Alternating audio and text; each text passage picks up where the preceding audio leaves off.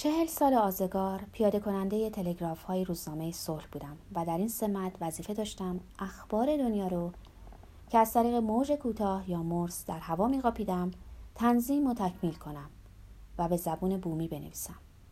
امروز با حقوق بازنشستگی این شغل منسوخ شده به زحمت اموراتم رو میگذرونم. مستمریم در مقام معلم صرف و نحو اسپانیایی و لاتین از اونم کمتره. بابت یادداشت های روز یک شنبه که طی بیش از نیم قرن بیوقفه نوشتم تقریبا هیچ جایدم نمیشه و مطالبی در زمینه موسیقی و تئاتر که هر بار هنرمند برجسته اینجا میاد به قلم من و به لطف سردبیران نشریات چاپ میشن. مطلقا هیچ پولی نصیبم نمی‌کنم. هرگز جز نوشتن کاری نکردم. اما ذوق و استعداد داستان پردازی ندارم. کاملا از قواعد نگارش دراماتیک بی اطلاعم و اگه قدم بر عرصه قلم گذاشتم فقط به اتکای کتابای فراوونی بوده که خوندم. به زبون شاعرانه خام پیاده نظام بیمقدار لشکر ادبیاتم. بی هیچ شایستگی و درخشش خاص. در روزی که 90 سالم تموم شد طبق معمول ساعت پنج صبح از خواب پا شدم. چون جمعه بود کاری نداشتم. جز نگارش یادداشتی که با امضای خودم هر یک شنبه در روزنامه صلح منتشر میشه. نشونه های سهرگاه هرچند ناخوشایند تکمیل بودند و کم و کاستی نداشتن استخونم از سر صبح درد می‌کرد. سوزش مقد آزارم می‌داد و پس از سه ماه خشک و بیباران قررش رعدهای توفانزا به گوش می‌رسید. تا قهوه حاضر شه رفتم همون سپس فنجونی از اون نوشیدنی گرم رو شیرین شده با اصل طبیعی همراه دو تا نون شیرینی پهن نوش جون کردم و شب کلاه پارچه مخصوص خونه رو به سر گذاشتم.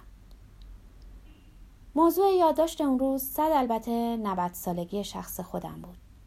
هرگز سن رو مانند آبگیر شیروونی مجسم نکرده بودم که به آدم نشون میده چقدر از عمرش باقیه. از خیلی بچگی شنیده بودم وقتی شخصی میمیره شپشایی که در موها جا خوش کردن بیرون میریزن و روی بالش ها پراکنده میشن و خیشاوندان مرده رو خجل می‌کنن این موضوع چنان منو به وحشت انداخت که اجازه دادم برای رفتن به مدرسه سرم و از ته بتراشن و هنوزم اندک رخت و لباسی که برام مونده با صابون مخصوص ضد عفونی سگا می‌شویم و خوشحالم. حالا به خودم میگم از اینجا معلوم میشه که مفهوم آبروداری در جمع بهتر از مفهوم مرگ در ذهنم شکل گرفته بود. از ماها قبل تصمیمم این بود که یادداشت سال روز تولدم فقط گلایه از گذر ایام نباشه بلکه درست و برعکس. خیال داشتم در تمجید سال خوردگی قلم فرسایی کنم. برای شروع از خودم پرسیدم اولین بار کی متوجه شدم عمری از من گذشته و فکر می‌کنم کمی پیش از اون روز بود. در 42 سالگی به علت درد پشت که مانع تنفسم می‌شد به پزشک مراجعه کردم. به نظرش چیز مهمی نیومد. به هم گفت در سن شما اینجور دردا عادی است.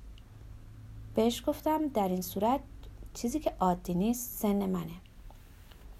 دکتر لبخند تاسفباری نثارم کرد. بهم گفت می‌بینم یه پا فیلسوف هستین. تا اون موقع سنم برام مفهوم پیری نداشت ولی این قضیه رو زود به فراموشی سپردم.